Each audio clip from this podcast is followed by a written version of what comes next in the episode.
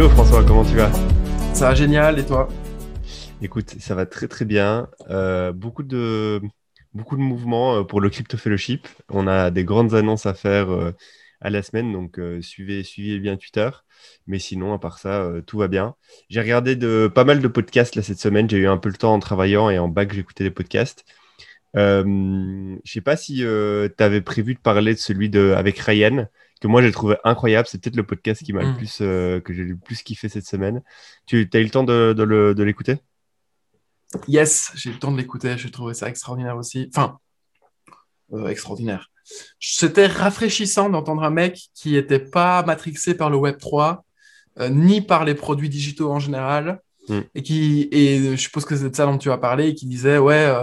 Bah, je ne veux pas spécialement parler, je voulais juste savoir. C'est par rapport au t-shirt, tu veux dire Ouais, le mauvais réflexe. Enfin, le premier, d'après lui, le réflexe de base d'un entrepreneur, c'est de faire un produit digital quand il a une audience. Donc, il bâtit une audience, comme c'est son cas lui avec la, euh, sa, newsletter sur le stoïcisme.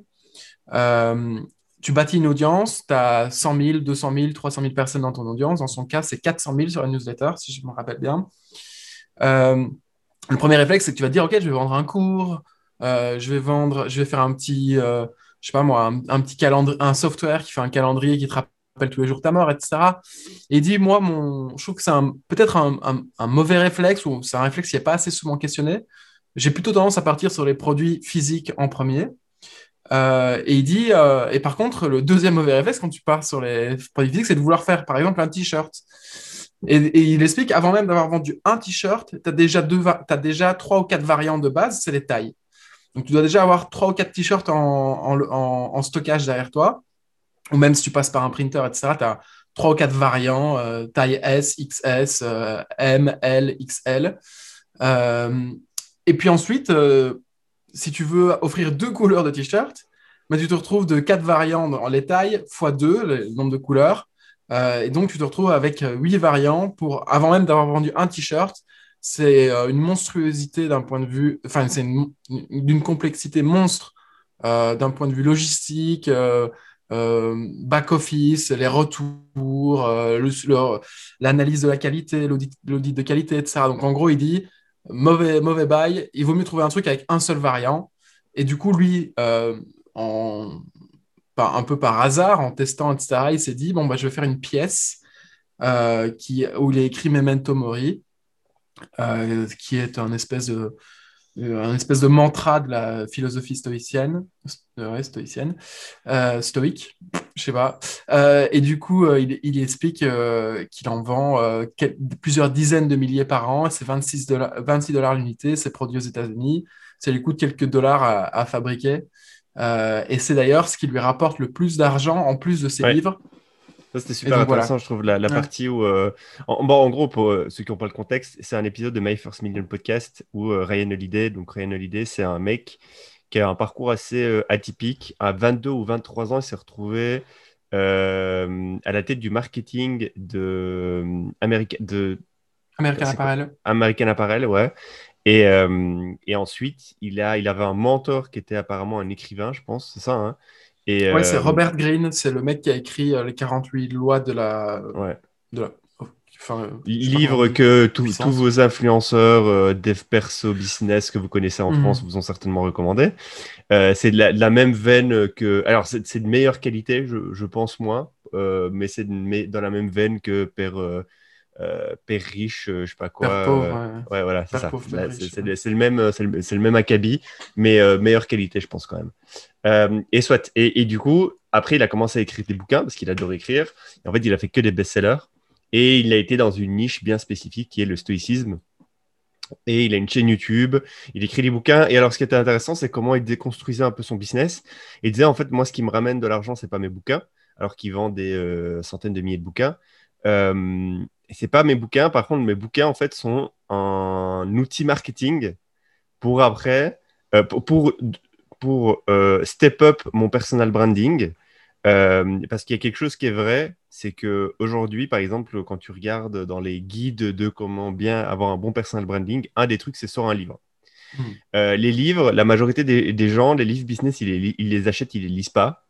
Par contre, voir un mec et qu'à côté de lui, il y a un livre qu'il a écrit, ça lui crée une aura. Même si c'est 60 pages où il a rien dit, mais ça crée une aura, genre d'avoir écrit un livre. Parce que mm. l'image qu'on a du mec qui a écrit un livre, c'est qu'il a un grand savoir au point de l'avoir couché sur du papier et d'avoir réussi à le publier. Et, euh, et du coup, il, dit euh, Mes livres, c'est euh, ce qui me permet d'avoir un très fort personal branding et de faire du marketing. Et derrière, je vends en fait plein d'autres choses. Et ces autres choses-là, c'est celles qui me ramènent vraiment du cash et qui me permettent bah, de, des, fois de, de, de, financer la publication de certains de mes bouquins et, et, de financer plein d'autres choses. Et donc, il parle de sa chaîne YouTube qui lui ramène de l'argent, il parle de ses pièces, il parle euh, de, ses, conférences, euh, mmh. où c'est là qu'il gagne aussi beaucoup d'argent. Et c'est super intéressant de, voir un peu comment lui, il a agencé son business. Et il dit, euh, en gros, le bouquin, ça ramène que de. par contre, c'est du personal branding et du marketing de cochon. Et, derrière, bah, j'ai une, armée de revenue stream super intéressant. Et alors, il parle aussi, et puis on va, va pas trop s'étaler là-dessus, mais il parle, et j'ai commencé à regarder cette chaîne YouTube, Ghost Town. Je sais pas si tu as regardé un peu. Donc, en gros, il, il, parle d'un type qui, connaissent tous, enfin, pendant le podcast, donc il y avait Shan, Sam et, et Ryan Holiday, il y a un mec commun qu'ils connaissent, qui est apparemment un mec un peu fou, qui a décidé il y a quelques années de récolter de l'argent auprès de plusieurs euh, entrepreneurs euh, euh, connus dans, le milieu, Tim Ferriss, Ryan Holiday et d'autres, pour racheter une ville fantôme et en faire quelque chose, mais apparemment dans le pitch, il savait pas trop ce qu'il allait en faire. Et il y en a qui ont, qui, ont, qui ont été, donc qui ont mis de l'argent, il y en a qui n'ont pas mis d'argent. Et euh, quelque chose qu'apparemment, je crois que c'est Ryan ou Sam, n'avait pas du tout vu venir, mais ils n'auraient même pas pu s'imaginer que c'était une façon de faire. C'est qu'en fait, la monétisation de, ce, de, ce, de cette ville fantôme, euh, de ce projet, n'est pas ce n'est pas monétisé à travers la ville fantôme en direct, mais c'est à travers un média qu'il a créé on top of de la ville fantôme, qui est en fait une chaîne YouTube. Euh, donc en fait, il, fait le mec fait des vlogs où il montre comment il reconstruit la ville fantôme et c'est quoi de vivre dans une ville fantôme et comment il a réussi à la rendre vivable euh, pour lui en tout cas et sa famille. Et, euh, et en fait, ça, c'est devenu un putain de contenu de ouf. C'est devenu une chaîne YouTube avec, je sais pas s'il a déjà plus d'un million d'abonnés, non, je pense. Un million six. Ouais. Et, et en fait, il fait du cash avec ça. Et avec ça, il fait assez de cash pour financer tout ce qu'il faut financer euh, dans la ville fantôme. Et, euh, et ça, c'est un truc que euh, je ne sais plus qui des deux n'avait pas du tout vu, vu voir et vu, venir, vu ah, venir pardon. Et, et, je trouve ça, je trouve ça ouf. Enfin, je j'aurais jamais pu imaginer ça non plus de dire je vais acheter un, un asset physique qui a priori ne va pas générer du cash, n'est pas cash flow positif et ça va être compliqué de remettre sur pied en fait, je vais créer un média où je vais te montrer comment je vais faire et c'est ce média-là qui va générer du cash. C'est comme si aujourd'hui on se disait avec Spot, on va acheter des tiny house, euh, on va pas euh, tout de suite les mettre en location. Euh, comment on va faire les six premiers mois, la première année pour les financer, enfin pour, en tout cas les rendre rentables ben, En fait, on va créer une chaîne YouTube où on va montrer notre vie en train d'essayer de, bâtir, de construire et de, faire tourner des tiny house. Et c'est quoi de vivre dans une tiny house? Et en fait, ce média-là qui, qui, générait du coup de l'argent pour financer euh, tout ça. C'est euh, très smart. Euh, mais juste cet épisode, c'est à regarder. Il y a plein d'angles de vue que Ryan a et qui, sont que, j'aime beaucoup. Quoi. Alors un autre point que j'ai aimé par rapport à cette histoire de livre et de OK, comment tu, tu crées du personal branding en écrivant des livres? Sur un sujet qui te passionne sincèrement, du coup, hein, parce que sinon tu peux pas, tu peux pas produire autant de contenu. C'était un de noter que c'est lui qui écrit ses livres. Hein. La, la, plupart des mecs ont des, ont des ghostwriters euh, derrière eux. Euh, et en gros, ils valident, ils valident pas, ils relisent derrière, euh, ils, donnent les, ils donnent les grandes directions du bouquin, mais derrière, c'est pas eux qui écrivent réellement le livre. Là, c'est lui qui écrit ses livres et c'est lui aussi qui filme et qui écrit tout son contenu que ce soit sur TikTok, sur YouTube, les newsletters, etc., qu'il envoie chaque jour. Donc, c'est assez... le mec est toujours euh, vraiment deep euh, dans son travail et il essaye pas forcément d'y échapper, d'optimiser son temps par rapport à ça. Et, c'est tout à son honneur, je trouvais ça vraiment bien. C'est pour moi une preuve qu'il kiffe ce dont il parle et qu'il y croit sincèrement, ou en tout cas qu'il euh, pense que ça peut amener énormément de valeur, ne serait-ce que d'un point de vue personnel, pour lui de l'écrire. Donc ça, c'était numéro 1. Numéro 2, je trouvais ça intéressant aussi. il explique qu'il y avait un plafond de verre dans le pricing d'un livre et il disait, OK, un livre, tu le vends soit 9 dollars, soit 20 dollars, soit 30 dollars. Mais si jamais tu vas demander 32 dollars ou 35 dollars à ton audience, les mecs vont t'insulter parce qu'un livre qui se vend 35 dollars, c'est trop cher, c'est trop blablabla. Bla, bla, bla, Par contre, les mecs, ça les dérange pas de payer 26 dollars pour une, pour une petite pièce de monnaie frappée aux États-Unis qui n'a aucune, euh, aucune valeur intrinsèque, euh, qui n'a aucune utilité. Euh, à part, à part un rappel quand tu l'ouvres et que tu le vois dans ton portefeuille ou que tu la déposes sur ton bureau ou dans ton armoire, enfin bon, voilà, derrière une vitre. du coup, c'était intéressant aussi d'avoir cette perspective-là. Et troisième point, ce que je trouvais aussi intéressant, c'est que du coup, euh, ces livres ne sont pas, euh, les livres qu'il a écrits ne lui rapportent pas énormément d'argent en comparaison euh, de, de, de, ce qu'il gagne à côté. Mais par contre, il met tout dans un pot commun. Et ça, ça lui permet de financer plein d'autres choses, notamment un du real estate, donc de, de l'immobilier locatif, euh, de l'immobilier de bureau pour son propre bureau à lui. Donc, il a racheté un immeuble à, Houston, je pense, c'est ça, ou à, hmm. Dallas. C'est incroyable qu'on ait le visiter. Étage numéro 1, euh, business déficitaire, c'est une, espèce de librairie. Étage numéro 2, c'est l'endroit où il, où, où il se filme. Étage numéro 3, c'est son bureau. Et étage numéro 4, je sais plus ce que c'est. tu vois, genre, euh, et il a aussi loué une partie de, de l'étage numéro 1, un, un, un, disc shop. Donc, euh, ça doit être très rétro, euh, bonne ambiance, etc. J'aimerais trop y aller aussi. Hmm. donc voilà, c'est à prévoir quand on ira aux États-Unis. Et pareil, la, librairie qu'il a achetée, bah, il disait à la base, c'était un poids mort en termes de cash parce que j'avais pas ouais. faire full cash avec ça. Et toujours aujourd'hui, il fait pas de cash avec ça. Par contre, la librairie, c'est l'endroit parfait pour se filmer. Euh, parce que si vous allez regarder un peu sur sa chaîne YouTube euh, Daily Stoic, bah, c'est trop stylé. En fait, il est au milieu de tous ses livres. Euh, ça fait vraiment bibliothèque américaine ou d'Oxford avec tous ses bouquins et tout, avec une super belle lumière. Et, et, ça, ça, donne super bien. Et en fait, c'est un asset pour, pour ses vidéos. Et, et, en fait, c'est ça qui ramène du cash. Quoi. et ouais, je, et, ce que j'ai aussi aimé, c'est qu'il a parlé, euh, il a dit à un moment une phrase, je sais pas si, j'ai failli te l'envoyer par écrit quand je l'ai entendu. C'était un petit, comme il dit, c'est un petit peu mystique de dire ça comme ça, mais il dit tu ne hmm. choisis pas la muse qui te visite. et ça, je trouvais ça, quand j'ai entendu ça, je me dis putain, c'est tellement vrai. Euh, il dit ça en contexte en mode, euh, en gros, tu choisis pas si tu seras poète, si tu seras écrivain, si tu seras product manager ou si tu vas être entrepreneur, etc. Et donc, en fait, avec les cartes qu'on t'a données, avec la muse qui t'a visité, il faut faire le, meilleur, euh, les meilleurs choix possibles. Et je trouvais ça intéressant dans le, dans le contexte dans lequel il disait, etc. Mmh, et pour mmh, mmh. terminer là-dessus, euh, par rapport au, Ghost Town, donc c'est des villages fantômes qui, ont été abandonnés euh, aux États-Unis. je ne sais pas si tu sais, mais sur Facebook, j'ai rejoint des groupes euh, d'éco-villages, etc., éco-hameaux, éco-quartiers, éco-colocation, etc. Juste parce que ça m'intéressait de voir un peu la dimension business qui pouvait y avoir derrière ces, groupes-là. Et en fait, c'est des groupes Facebook sur lesquels les mecs postent des villages abandonnés qui sont à racheter. Et eux, derrière leur projet à eux, en fait, c'est de le réhabiliter, d'en faire un éco-village, donc un truc un peu autonome, euh, avec euh, autonome en, énergie, autonome en production alimentaire, etc. Et de réimaginer de nouvelles façons de s'organiser dans, ces, dans ces petits villages-là.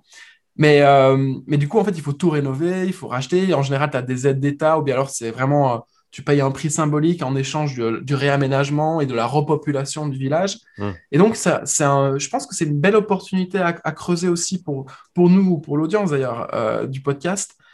c'est de trouver les, les, petits villages abandonnés comme ça en France qui ne payent pas de mine, mais qui sont bien situés à proximité d'une gare TGV, etc., de les réaménager et d'en faire un projet euh, un peu plus social, slash euh, un projet de groupe, quoi, en fait. Alors, eux, ils, transforment ça en éco-village, mais tu pourrais transformer ça en maker-village, tu pourrais transformer ça en, je sais pas moi, en, village euh, hôtelier. Enfin, tu vois, tu peux faire, tu peux faire plein de choses assez intéressantes. Et tout ça, ça se passe sur un groupe Facebook, du coup. probablement qu'il y a moyen d'améliorer l'expérience ou de créer des groupes Facebook euh, focus sur d'autres sur d'autres verticales autour de ces villages abandonnés. Mm. Euh, ça, c'était numéro un. Et numéro 2, ça c'est du coup une petite excursion de ma part parce que je suis sur Facebook là et je regarde les groupes dans lesquels je suis. Je, suis sur des groupes, mec, je suis sûr que toi aussi tu es sur des groupes un peu bizarres. et je suis sur des groupes là où en gros c'est des, des hitchhikers de mer euh, c'était pas un sujet que j'ai préparé ni rien, tu vois, mais je trouve, je trouve, ça intéressant de dire que sur Facebook, il y a encore pas mal d'infos à aller chercher, un peu comme quand vous avez des idées de business, quand vous cherchez des idées de business, etc. C'est cool d'aller sur Reddit et de voir les sujets qui sont en tendance et, et de lire les discussions des gens. Mais je trouve ça aussi intéressant d'aller lire les, les, les, vieux groupes Facebook qui sont hyper actifs. Euh, et, qui, euh, et, qui, et, qui, et qui ont peut-être des besoins, des, des, des, manques à, combler. Il y a des groupes Facebook sur, euh, il y a des groupes Facebook sur toutes les niches possibles et inimaginables. Voilà, c'est ça. Euh, et, et, effectivement, sur ces groupes Facebook, en fait, vous avez un pool de gens qui ont des problèmes. Et en fait, c'est les groupes Facebook, c'est un super bon moyen bah, de regarder c'est quoi le problème des gens, de pouvoir déjà démarrer des discussions avec certaines personnes directement mmh. via ces groupes Facebook. C'est super bon moyen. Euh, c'est drôle que tu parlais de Reddit. Euh, j'ai un truc à, de, pour. Euh, je, peux, je, peux, je peux sauter sur un sujet, moi. alors, il y a un mec que tu connais qui s'appelle George Mack. qu'on a déjà vu récemment, dont on a déjà parlé en podcast. George Mack, petit rappel, c'est un mec qui s'intéresse beaucoup aux, modèles mentaux, qui en a fait son personal branding autour de ça et euh, qui, a, qui est propriétaire du compte Nassim, euh, Nassim Taleb Bot sur Twitter et mm. Naval Bot aussi. Donc en gros, c'est des comptes qui tweetent des quotes de Naval et de Nassim Taleb. Et euh, derrière, derrière, ce qu'il fait, c'est qu'il met un lien d'affiliation pour aller acheter les bouquins de Nassim Taleb et le bouquin Almanac sur, Twitter, sur, sur Amazon de, de Naval. Euh, et, en fait, il récupère du cash comme ça. Je ne sais pas combien il se fait. Je serais très curieux de savoir c'est quoi le volume d'affiliation qu'il a là-dessus. Ça ne va pas être énorme, mais ça doit dégager quelques centaines d'euros par, euh, mois.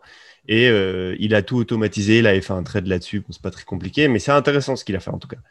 ce mec-là, une fois tous les X temps, il drop un, trade. C'est Monsieur Trade euh, viral. Donc, euh, c'est un peu de la même veine de Shan, Sam, etc. C'est ils te font un trade, il est parfaitement bien fait en termes de copie. Et puis, le bazar, il devient viral et, euh, et, il sort de nulle part. Genre, il t'en fait un tous les X temps, mais il sort de nulle part, mais il est bien fait. Et là, il en avait fait un sur comment être early sur des trends. Je sais pas si tu l'avais vu. si tu l'as vu passer ou pas du tout. Je l'ai retweeté, euh, je, crois, hier. Bah, top. Du coup, je vais te le faire découvrir. Du coup, il a fait un petit thread. C'est pas un thread, en fait. C'est une image où il a écrit, où il a écrit 9 points sur comment être early sur une trend. Et euh, en tout cas, comment euh, savoir si tu es early sur une trend. Et, et, donc, il y a 9 points. Et c'est super intéressant. chacun des points, en fait, en fait, ce tweet, c'est l'expression parfaite de ce que je ressens euh, sur ce sujet. Et j'ai eu un moment comme ça, et en as, tu dois certainement en avoir aussi. Euh, des fois, tu lis un mec sur Twitter, sur Reddit, dans un bouquin, n'importe quoi, et en fait, il met exactement des mots sur ce que tu pensais. Et, en fait, tu savais juste pas comment formuler euh, avec des mots clairs ta pensée, et lui, il y a réussi, tu vois. Et, je vois le tweet, ouais.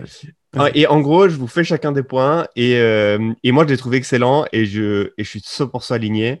Euh, il y en a juste un que j'ai skip parce que je ne le trouvais pas super intéressant, mais c'est pas grave. Euh, le premier point, c'est s'il y a un sujet qui est sur Reddit, une tendance qui est sur Reddit, et que tu es en train de la lire, il est très probable que tu sois early dans cette trend-là, sur ce sujet-là. Si par contre le sujet est déjà sur LinkedIn et que tu es en train d'en plus de lire sur LinkedIn, c'est très probable que tu sois en retard sur la tendance. Hmm. Et ça, c'est exactement euh, ce que je vois des milliers de fois, euh, et, ce que toi aussi tu vois des milliers de fois, c'est quand tu as des personnes, par exemple, qui viennent te trouver en mode J'ai découvert un truc sur LinkedIn, c'est incroyable, faut que je t'en parle. Et ils parlent d'un truc, et en fait, c'était euh, il y a un an. Euh, ouais, c'est rarement breaking news, quoi. Ouais, c'est voilà. il y a un an, en fait, on avait déjà lu le truc sur Twitter, on le savait déjà, et c'est rarement breaking news comme ça. Je ne sais pas pourquoi. Je n'arrive pas à mettre des mots sur ça. LinkedIn, c'est un truc où vous serez toujours en retard. C'est un super outil B2B. Ouais, attends, c'est un super outil B2B de prospection, machin truc. Hmm. Mais si vous êtes sur LinkedIn pour apprendre des choses, c'est mort. C'est mort. Mais je ne sais pas dire pourquoi. Parce qu'il y, y, a des gens qui sont sur LinkedIn et sur Twitter. Euh, c'est juste que LinkedIn, ça ne pousse personne à communiquer euh, des choses savantes, euh, sachantes et, et, très, et très deep. Et, et, donc, c'est juste, vous ne pouvez pas vous, vous arrêter sur LinkedIn pour essayer d'apprendre quelque chose. Quoi. Ça, c'est mort. Mais je pense, pour nuancer, je pense que tu peux apprendre des trucs sur LinkedIn, mais tu ne les apprendras pas. Tu n'as pas une prime à être early quand tu postes des trucs sur LinkedIn. Tandis que sur Twitter ou sur Reddit, euh, c'est organique, c'est naturel, c'est dans le produit. Donc vas-y. Ouais, ouais, non, il y a ça. Et puis le public n'est pas le même. Enfin, sur, euh, sur, Twitter, les gens euh, tweetent. Alors il y a de tout hein, sur Twitter. Vous avez des tweets politiques, vous avez des tutos, vous avez les deux camps, vous avez tout. Mais il y a quand même aussi beaucoup d'intellectuels qui, dans l'amas de réseaux sociaux, ont décidé de bosser sur Twitter. Hmm. Et donc, bah, forcément, tu as un pool de, gens qui ont un, un QI euh, plus ou moins haut, euh, des insights plus ou moins intéressants qui, qui communiquent là-dessus. Et ils ne vont pas communiquer sur le reste. Donc, euh, donc dans, dans, la masse de gens sur Twitter, il y a un pourcentage de gens qui sont smart et qui disent des choses smart. Soit. Deuxième truc, c'est si tu as plus de 25 ans, euh, alors 25, on peut arrondir, hein, on peut dire 27, 28, 29 pour nous. Euh, mais, non, en fait, c'est vraiment vrai. Genre, je pense 25, même avant, euh, c'est le, breaking point. Si tu as plus de 25 ans, démarre du principe que ta première réaction sur un sujet, sur une tendance, est faux. et, en gros, c'est juste pour dire qu'à un moment donné, tu passes un prisme dans la vie où euh, ce prisme, il te fait plus voir la réalité euh, comme, euh, ou en tout cas, il te fait plus remarquer des choses comme tu pourrais le remarquer un peu plus jeune.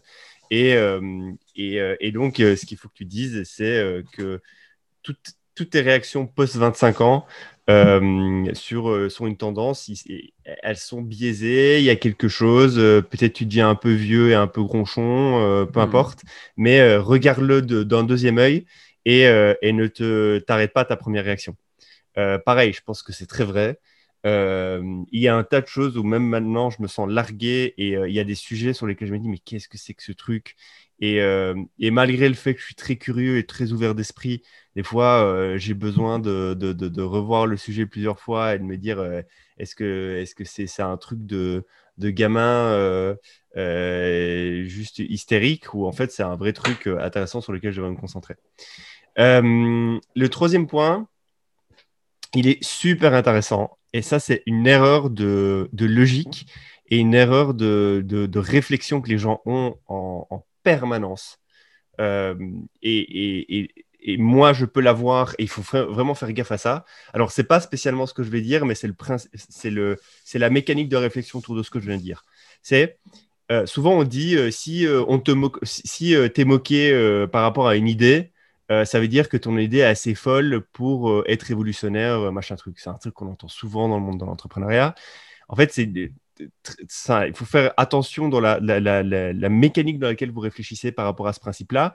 Et là, il le dit très bien. Il dit si tu es moqué pour quelque chose que tu fais, ça ne veut pas spécialement dire que ce que tu fais ou ce que tu penses, c'est le futur. Par contre, si tu n'es pas moqué, c'est certainement pas le futur. Et tu vois la logique, euh, la condition. Euh, donc, si t'es pas bokeh, euh, c'est que c'est certainement le futur. non, si t'es pas moqué, c'est que t'es pas dans le futur. par contre, si t'es moqué, c'est pas une condition sine qua non que, en fait, t'es es, dans le futur. Tu peux être mm. moqué pour n'importe quoi. C'est-à-dire que tu peux penser, tu peux être en train de de, de, de, de, créer la, première, la prochaine fusée qui va euh, révolutionner SpaceX et on te moque de toi et en fait tu es vraiment en train de créer le futur, mais tu peux aussi te mettre euh, une Gerial autour de ta tête euh, et penser que c'est comme ça que tu vas aller dans l'espace. Bah, on va se moquer de toi, mais tu n'es pas forcément dans le futur. Hmm. Donc il faut toujours faire attention. Parce qu'en fait, il y a des gens des fois qui font des trucs qui ont vraiment aucun sens, qui sont pris, ils prennent vraiment le mauvais chemin et en fait ça va aboutir à rien mais ils disent, mais vu qu'on se moque de moi pour ça, ça veut dire que je suis dans le futur. Non, non, non, mm. ce n'est pas, pas une condition. Euh, euh, euh, un autre point, je vais accélérer un peu. les sujets mainstream, alors ça rejoint le point 1, les sujets mainstream sont en général méméisés, donc sous forme de même, sur Twitter, sur 4chan, sur Reddit, 6 mois à l'avance, 6 8 mois à l'avance. Pareil, pareil, que le premier sujet, mm. enfin, qui est le premier point. Euh, un autre truc, c'est changer de géographie. Euh, et ça, c'est intéressant. Le futur n'est pas équitablement distribué dans le monde. Euh, si vous prenez un vol de 6 heures, il est possible que vous atterrissiez quelque part dans le monde où vous êtes six ans en avance. C'est hmm. typiquement les États-Unis et typiquement euh, certaines régions des États-Unis. Euh, c'est compliqué de changer de, géographie physiquement, c'est pas grave, bougez digitalement. Donc ça veut dire traîner autre part. Euh, si vous êtes toujours dans votre groupe Facebook ou dans votre groupe WhatsApp avec vos quatre copains qui sont un peu à la ramasse, c'est pas grave, bougez, allez autre part et allez lire des choses autre part. Et allez parler avec d'autres personnes. C'est ça en fait, de bouger digitalement. Euh, euh, pareil, si tu attends d'apprendre des choses dans les news, euh, tu es soit en retard, soit totalement dans le faux. Bon, c'est le point traditionnel. quelque chose, là, c'est un point super important. On me l'a répété récemment et c'est tellement vrai, je trouve. Si de votre entourage, après, il faut voir si vous, êtes si vous savez juger votre entourage. Ça, c'est un autre sujet. Bon, démarrons du postulat que vous savez juger votre entourage. Si dans votre entourage, vous avez un pote intelligent qui vous parle de quelque chose, d'une tendance, d'un sujet, d'une idée, n'attendez pas du tout d'essayer de comprendre le sujet qu'il est en train de vous exposer pour déjà parier dessus. Et en gros, le sous-jacent de ça, c'est de dire, si vous attendez que la société vous édicte sur un sujet, vous serez toujours en retard. Donc ça veut dire quoi? C'est-à-dire que vous serez, vous pouvez pas vous permettre d'attendre de comprendre les choses à 100% avant de prendre des paris dessus. Et je pense qu'on est l'exemple type euh, avec la crypto. Euh, on ne peut pas se permettre de dire je vais tout comprendre sur tous les sujets avant de commencer à prendre des paris sur certains sujets. Et du coup, comment tu fais? Ben, Tu dis dans mon réseau, je dois avoir des gens très intelligents, en tout cas j'estime intelligents, et eux, ben, ils creusent plus certains sujets, ils sont plus au courant de certains sujets. Et s'ils m'en parlent, je ne dois pas attendre de comprendre à 100% ce sujet-là pour me dire je vais passer un peu de temps dessus ou je vais même investir dessus ou juste euh, je vais essayer de m'intéresser au sujet. Et euh, il y a quelqu'un récemment qui m'a dit un truc. Donc, euh, en gros, il y a deux personnes qui se parlent entre elles, que, je connais toutes les deux. Et il y a une des personnes qui, me dit, qui, qui, nous dit Oui, vous savez, il faut absolument investir sur ce truc. Enfin, elle ne nous a pas dit il faut absolument investir. Elle dit Il y a un truc là, honnêtement, je pense que c'est le next big thing. si vous voulez investir dessus, ce serait intéressant de jeter un œil. Et il nous le dit comme ça, sans trop insister, parce qu'il ne voulait pas trop insister. Euh, effectivement, le truc, il, il moon. Et euh, l'autre personne qui connaît, euh, du coup, cette personne qui a dit ça depuis plus longtemps me dit, tu sais, depuis dix ans, si j'avais toujours écouté cette personne-là, donc on va dire la personne B, donc la personne A me dit ça, désolé pour je dois mettre des noms mm. et j'ai pas envie de mettre de noms. La personne A me dit, si depuis dix ans je suis pote avec cette personne B, si j'avais écouté cette personne B à chaque fois qu'elle m'avait dit de m'intéresser à un sujet euh, et euh, d'investir potentiellement de l'argent. Si j'avais juste écouté cette personne B sans jamais, moi, m'intéresser à n'importe quel autre sujet, je serais euh, multimilliardaire. Hmm. Et il me dit simplement parce que cette personne B, elle a un insight sur, le, sur ce domaine, elle a un savoir sur ce domaine qui je ne peux pas avoir, ou en tout cas je ne l'ai pas actuellement. Si je le veux, il va me falloir passer beaucoup de temps à apprendre et j'ai pas spécialement envie. En tout cas, j'ai pas le temps parce que je fais autre chose. Et par contre, la personne B, overall, dans l'ensemble, elle a toujours, enfin, elle a majoritairement eu raison. Mm. Et euh, en fait, elle a vraiment un œil qui fait que je dois l'écouter. Et, euh, euh, et, donc, ça, c'est savoir juger son entourage, en fait. C'est savoir qui, dans votre entourage, a un œil, a une façon de voir les choses que vous n'avez pas ou que vous ne pouvez pas vous permettre d'avoir parce que vous avez d'autres priorités. Et du coup, il faut faire confiance à ces gens-là. Je suis bientôt à la fin. C'était quoi le sujet? Non, non, non, non, on ne parlera pas ici. Mais, euh, mais on est bientôt à la fin. Je sais que c'est un peu long, les gars, mais, mais ce trade est super intéressant, ça, ce, ce post. Euh, ouais, alors, pareil, super intéressant. Quand vous vous intéressez à une tendance, évitez de juste lire sur cette tendance-là, sur ce sujet-là. Si vous vous intéressez à un sujet, évitez de juste lire. Les gens qui font que juste lire, c'est les journalistes. Euh, alors, il y a des journalistes de très haute qualité qui ne font pas que juste que lire, mais la majorité des journalistes ne font que ça. Si vous voulez vraiment vous intéresser à une tendance, jouez avec, mouillez-vous, bidouillez, passez du temps à essayer d'expérimenter avec ce sujet. Vous vous intéressez à la DeFi, super. Ne faites pas que lire des blogs sur la DeFi. Installez un MetaMask, allez jouer avec des protocoles, cramez-vous, perdez un peu d'argent, gagnez un peu d'argent. Enfin, faites des trucs, quoi. C'est ça mm. qui va vraiment vous apprendre un sujet. Dernier euh, élément, euh, et ça, c'est tellement vrai. Et moi, j'ai des phases dans ma vie où, c'est, euh, où ce truc est plus, plus, vrai, moins vrai, mais, mais, mais, et je joue avec. C'est ne vous basez pas sur ce que les algorithmes vous proposent. aller chercher manuellement des sujets. Si je devais juste ouvrir mon YouTube, mes recommandations et ne regarder que les vidéos dans mes recommandations, je serais perdu. Euh, genre, je serais, je serais débile. Parce que dans mes recommandations, en fait, c'est l'ensemble des vidéos ou des chaînes YouTube que j'ai regardées dans le passé qui ont du contenu qui est régulièrement très engageant et très viral. Et en fait, c'est des trucs, c'est du pur amusement en fait dans, mon contenu euh, YouTube, dans mes recommandations. J'ai pas de trucs hyper insightful, hyper intéressants je dois à chaque fois que je veux, je veux creuser des choses un peu plus intéressantes, un peu plus euh, intellectualisantes ou même euh, juste qui, stimulent plus ma curiosité, il faut que j'aille les, chercher manuellement.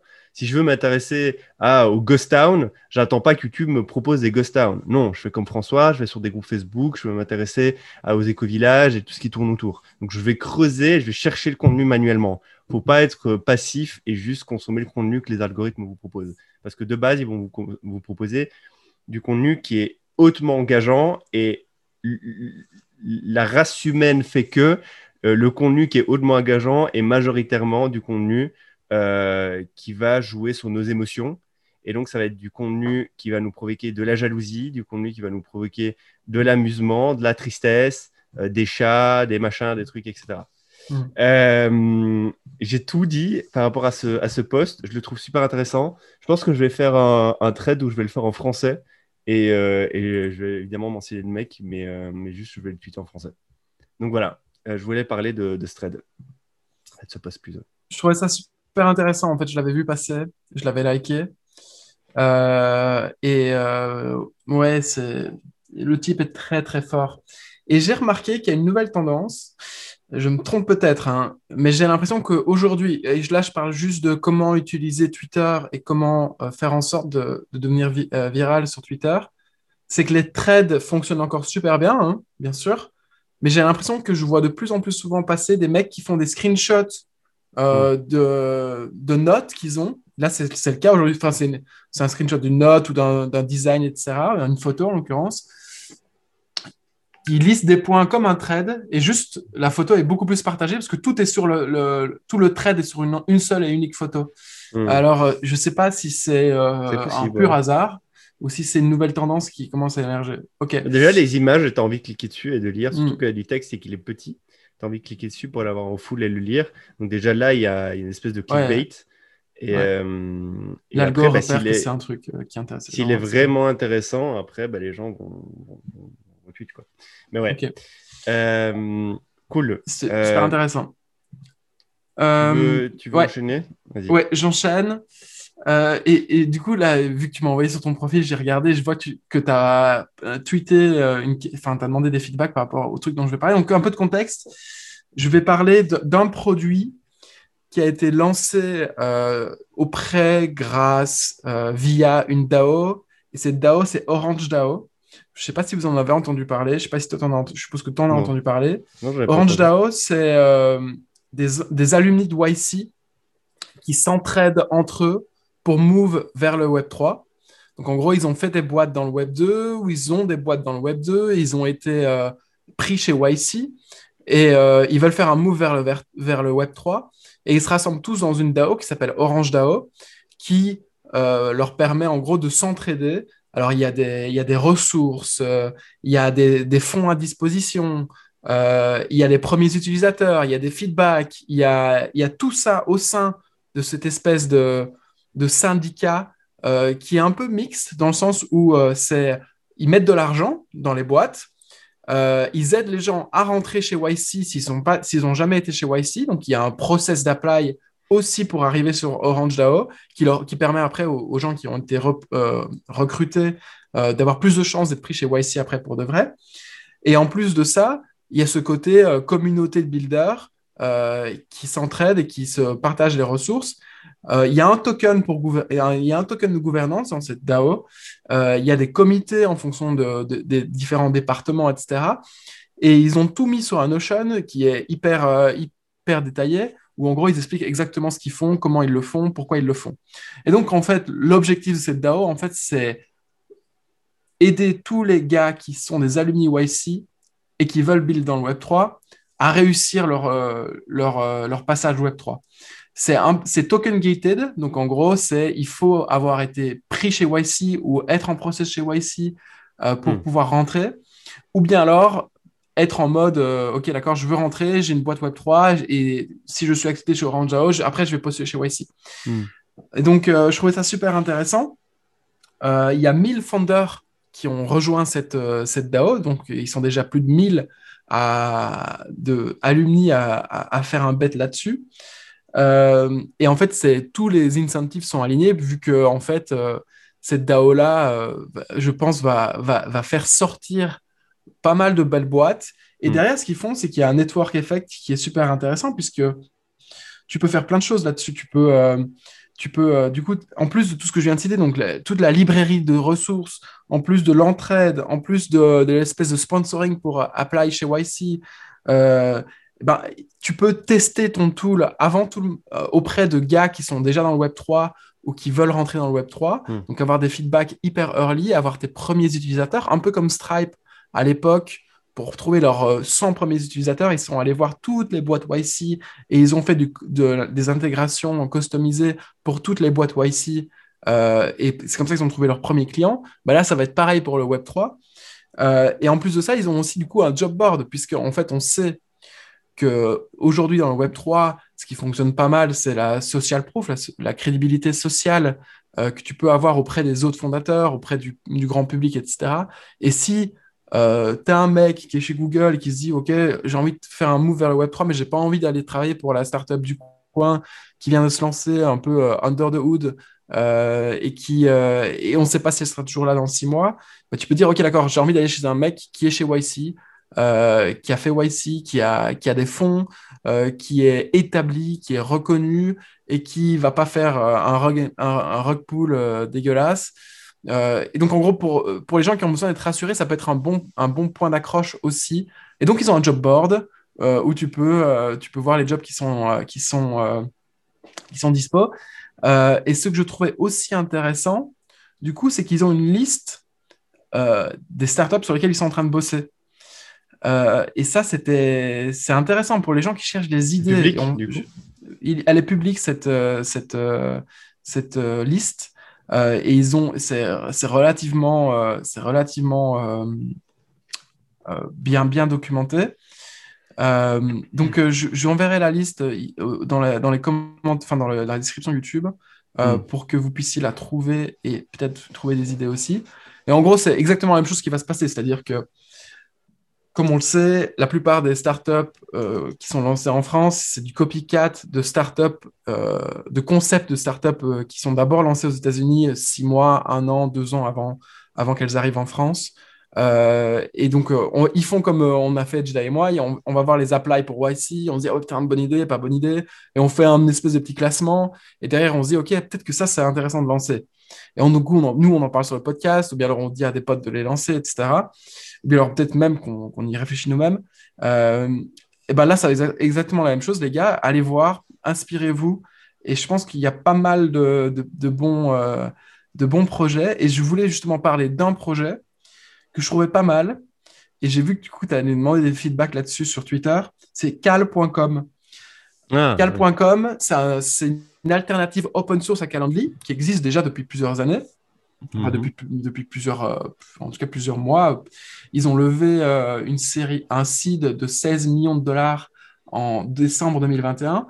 Et ce qu'ils sont, mhm. ce sont en train de créer, du coup, c'est l'équivalent Calendly du Web3. Donc, c'est Token Gated Access to Someone. Donc, en gros, vous êtes dans une DAO. Par exemple, vous êtes chez Inverse DAO et vous voulez prendre un call avec euh, Nour, qui est le, qui est l'espèce de leader euh, de Inverse, Finance.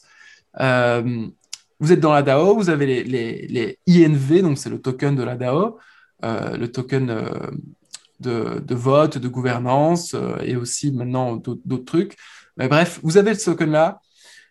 vous voulez prendre rendez-vous avec Nour pour lui parler d'un projet ou tout simplement vous voulez faire un community call ou bien alors tout simplement vous voulez faire un one-one avec un contributeur de la DAO, euh, vous voulez faire un all ends, etc., eh ben, cal.com permet d'organiser tous ces événements-là à partir d'un NFT, à partir d'un token de gouvernance, à partir de, de, plein d'autres petits points qui sont on-chain, des points de data qui sont on-chain, et qui vous permettent en gros de faire en sorte que tout le monde ne peut pas euh, prendre rendez-vous avec nous. Il faut avoir, par exemple, le token UNV pour pouvoir prendre rendez-vous avec nous. Et ils sont du coup en train de... Donc, ils veulent en fait créer le tool de scheduling du Web3. Mhm. Et ça, je trouve, ça, je trouve que c'est une bonne idée. Euh, et surtout, en fait, tu peux réfléchir à toute une série de, de features qui sont intéressantes et qui aujourd'hui ne sont pas possibles sur Calendly. Par exemple, tu peux imaginer un paiement to get booked. Enfin, c'est possible ça. Du coup, ça, c'est possible sur Calendly. Mais tu peux imaginer un, paiement to get booked. Donc, euh, tu veux prendre rendez-vous avec, euh, avec Anti-Inertia parce que tu veux lui pitcher ton idée euh, de startup Web3. tu fais partie de la communauté de Forge. Anti-Inertia est sur De Forge.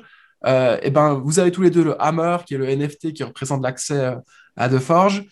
Tu peux, avec le Hammer, prendre rendez-vous avec Jedi si Jedi a décidé ça. Et puis si Jedi dit, OK, j'ai beaucoup trop de requests, je vais faire payer un prix pour qu'on puisse me parler, ce qui serait probablement une mauvaise idée, mais juste imaginons que tu, tu fais ça. Euh, tu dis, je veux que tous les mecs qui veulent prendre rendez-vous avec moi payent 100 DAI. Euh, et ben, du coup, tu peux mettre un, coup d'accès à ton Calendly, euh, enfin à ton cal.com pour le coup, et, faire, et, faire, et faire payer les gens qui veulent prendre rendez-vous avec toi. Et si tu n'as pas envie de faire ça, une autre feature intéressante, c'est le no-show penalty. Donc, en gros, une pénalité pour les gens qui prennent rendez-vous avec toi, mais qui ne se pointent pas au rendez-vous. Ce qui est peut-être mm. d'ailleurs plus intéressant euh, que la première option. C'est tu dis, OK, je veux, déposer, je veux que les gens déposent 100 DAI. Si jamais ils ne se pointent pas au rendez-vous, les 100 DAI, ils sont redirigés vers moi ou vers une, association caritative ou vers X ou Y euh, mmh, mmh, portfolio. Euh, et ça, je trouve ça intéressant. Je ne sais pas ce que tu en penses, je ne sais pas si tu as eu bah, des retours intéressants sur, sur ton bah, quel, euh, quel C'est juste que en fait, j'ai besoin d'utiliser Calendly avec plusieurs calendars et du coup, il y a plein de gens dans la fellowship qui me parlaient de Cal et j'ai vu en fait le founder de Cal qui s'appelle Peter. Je crois qu'avant, il bossait chez OnDeck et c'est un mec qui. Ouais, OnDeck utilise Cal, je sais. Et, euh, et, du coup, euh, du coup, en fait, je voulais juste voir Cal. Et alors, effectivement, j'ai vu la version Web 3 sur leur site. Ils ont une, page Web 3 et ils expliquent un peu tout ça.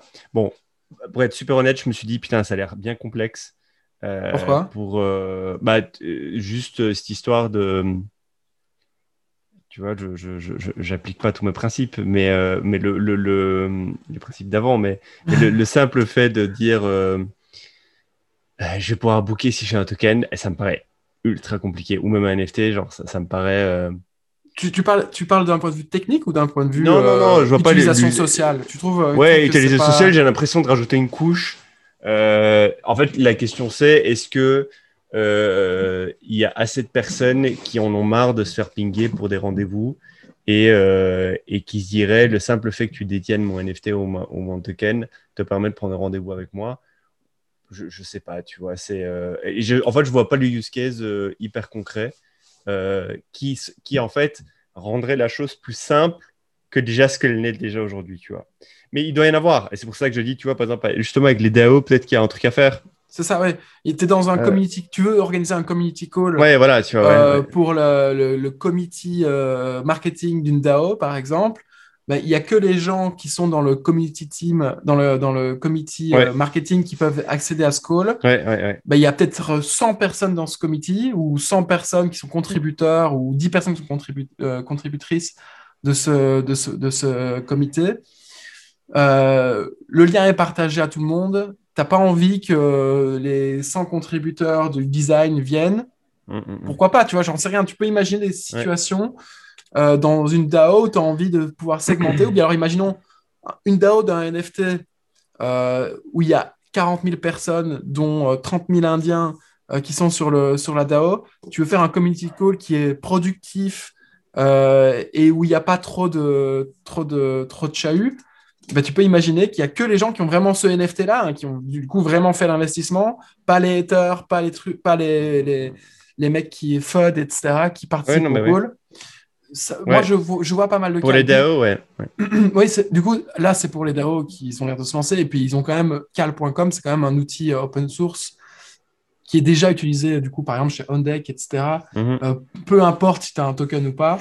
Oui, parce que moi, euh, par exemple, je pense que je vais l'utiliser pour, tu vois, pas. Ouais, en, mode classique, en mode tradi. Ouais, ouais. Non, c'est intéressant.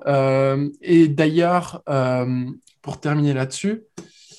Merde, je sais plus ce que je voulais dire. Bon, bref. Ah oui, ce que je voulais dire, c'est que cette histoire de ça rajoute une surcouche, j'ai tendance aussi à penser ça souvent quand je regarde n'importe quel projet crypto, tu vois. Donc, ouais. Mais en fait, le réflexe se rajoute une surcouche, c'est parce que pour nous, il y a une couche déjà.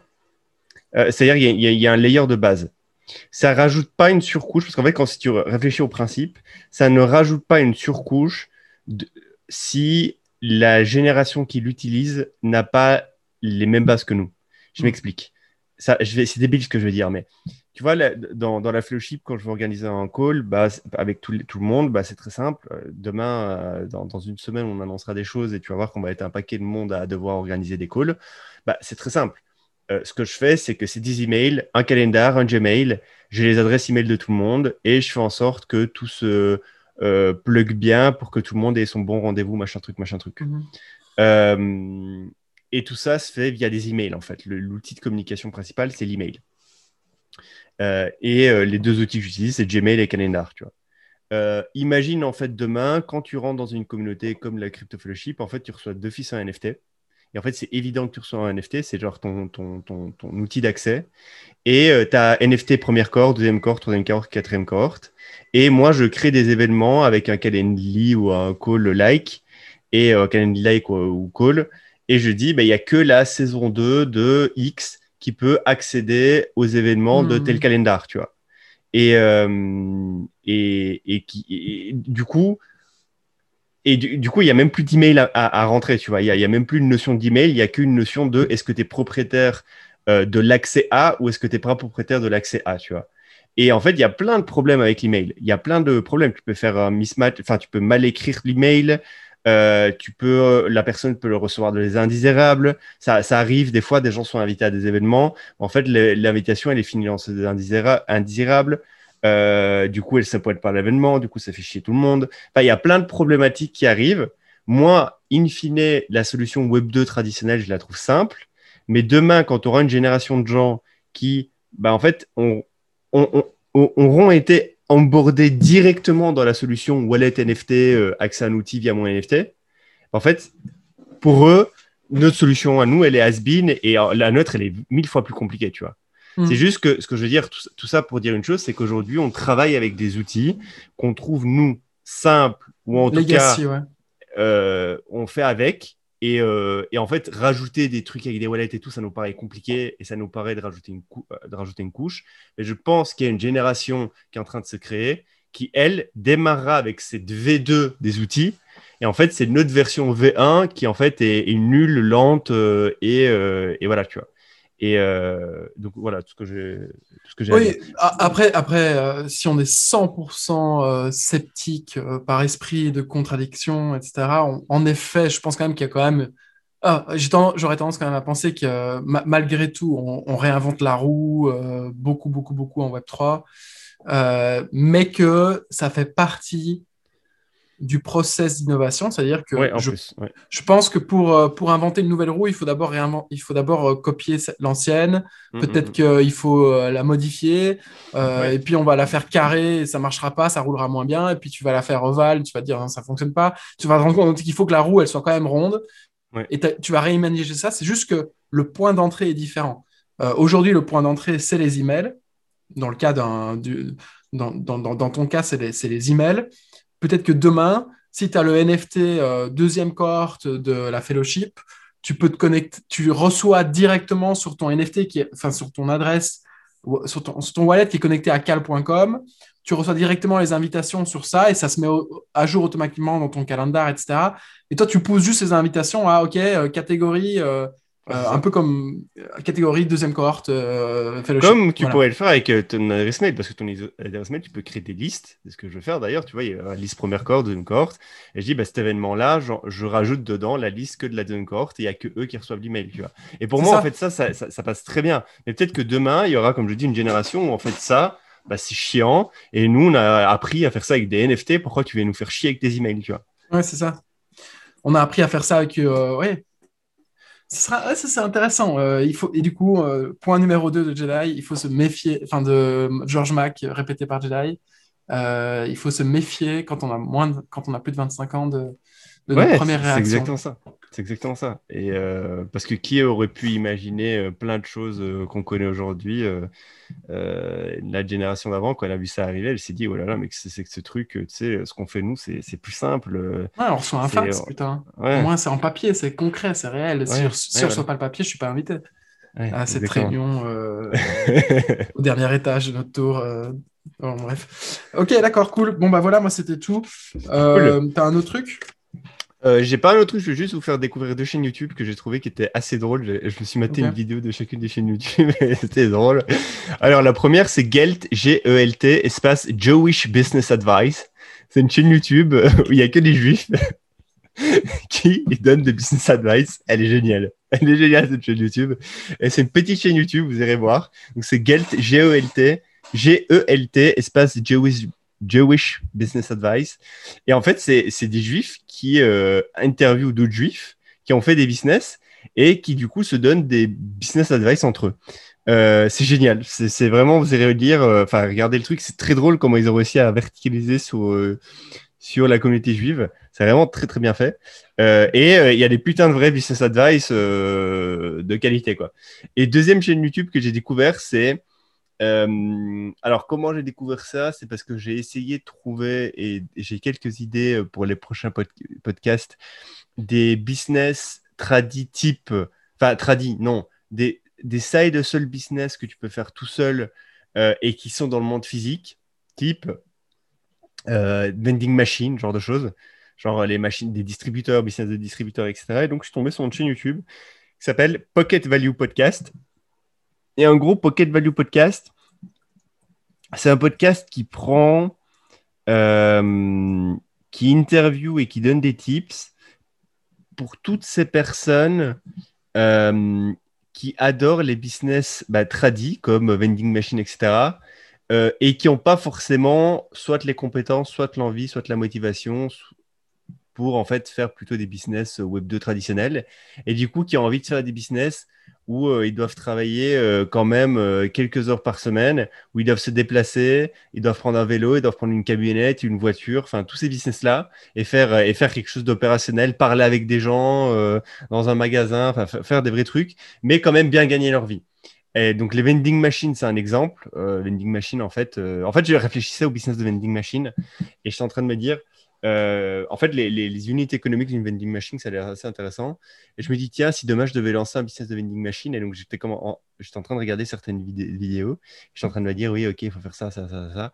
Et puis je me disais, putain, est-ce que je me vois euh, me saper, prendre ma petite voiture, ou alors aller, aller louer une petite camionnette et aller faire le tour des business pour savoir si je peux installer une, des, homes, par exemple, de vieux ou, euh, ou n'importe quoi et aller savoir si je peux installer une vending machine chez eux pour, euh, in fine, si j'ai un bon business, générer 50K euh, par mois, tu vois.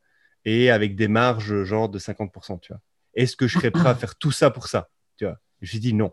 Et donc, moi, je suis typiquement le mauvais client, tu vois. C'est-à-dire que ça m'excite de regarder les vidéos et de savoir comment les mecs font. Et je me dis, putain, ce serait génial d'avoir genre 30 vending machines dans Paris, les gérer, etc.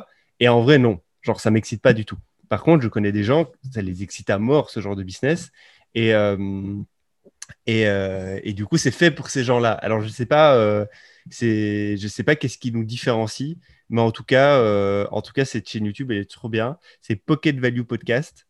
Euh, c'est un podcast de base, c'est un peu comme nous, donc c'est un podcast et ils ont une chaîne YouTube où ils publient euh, certains épisodes là-dessus et certains, certains cuts. Et, euh, et vraiment, si vous cherchez des petits side business cool, physiques, qui vous permettent de gagner de la thune, allez voir quoi. Et si vous n'avez pas envie de faire comme tout le monde et de faire du DAO tooling, c'est exactement là. Si vous voulez pas faire le Trello euh, du Web3, faites des vending machines, c'est intéressant. Mais tu vois, il y a vending machine, il y a euh, euh, livreur de, de, médical, de matériel médical et de, et de médicaments pour les pharmacies. ouais, je, je vois. C'est, la, la, chaîne est un petit peu. Attends, je te ferai le commentaire en privé. Oui. du coup. Mais, mais ouais. Du coup, qu'est-ce que je voulais te dire et sur quoi est-ce que je voulais conclure par rapport à ça? Ah oui, vending machine, on en avait parlé. Euh, il y a un mec, euh, qui était avec nous au week-end, qui nous a parlé d'un d'un type qu'il a rencontré. Donc attention au téléphone arabe, etc. Mais en gros, c'est un type qui a des dizaines et des dizaines de, de, machines de vente de pain automatisées. Mmh, ouais, ouais. Euh, et ça, je trouve ça. J'aimerais bien connaître les economics et surtout la supply chain de tout ça, c'est-à-dire qui fait le pain, qui va le déposer, combien ça coûte, combien ça coûte d'installer une, machine à pain dans la rue, etc. Euh, quel type de personne achète, euh, mm. dans quelle zone est-ce qu'il faut les installer.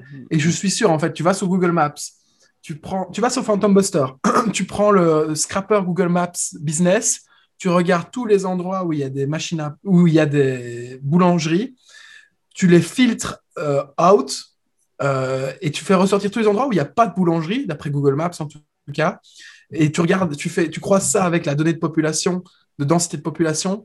Bah, en fait, là, tu as une data extraordinaire, juste pour savoir mm. où est-ce que tu dois installer des machines à pain, mm, mm, où est-ce que tu dois installer, euh, où est-ce que tu peux démarrer une boulangerie, etc. Donc, ce business de vending machine, ça peut être, euh, par exemple, de machine à pain, je trouve que ça peut être intéressant. C'est le genre de truc, en effet, j'ai du mal à m'imaginer y aller euh, avec mon petit, mon, petit bleu de travail, mais mais ça, va être intéressant. Et en ce moment, en plus, moi, j'ai une, petite phase où j'ai envie de, trucs concrets, donc euh, à creuser, à creuser.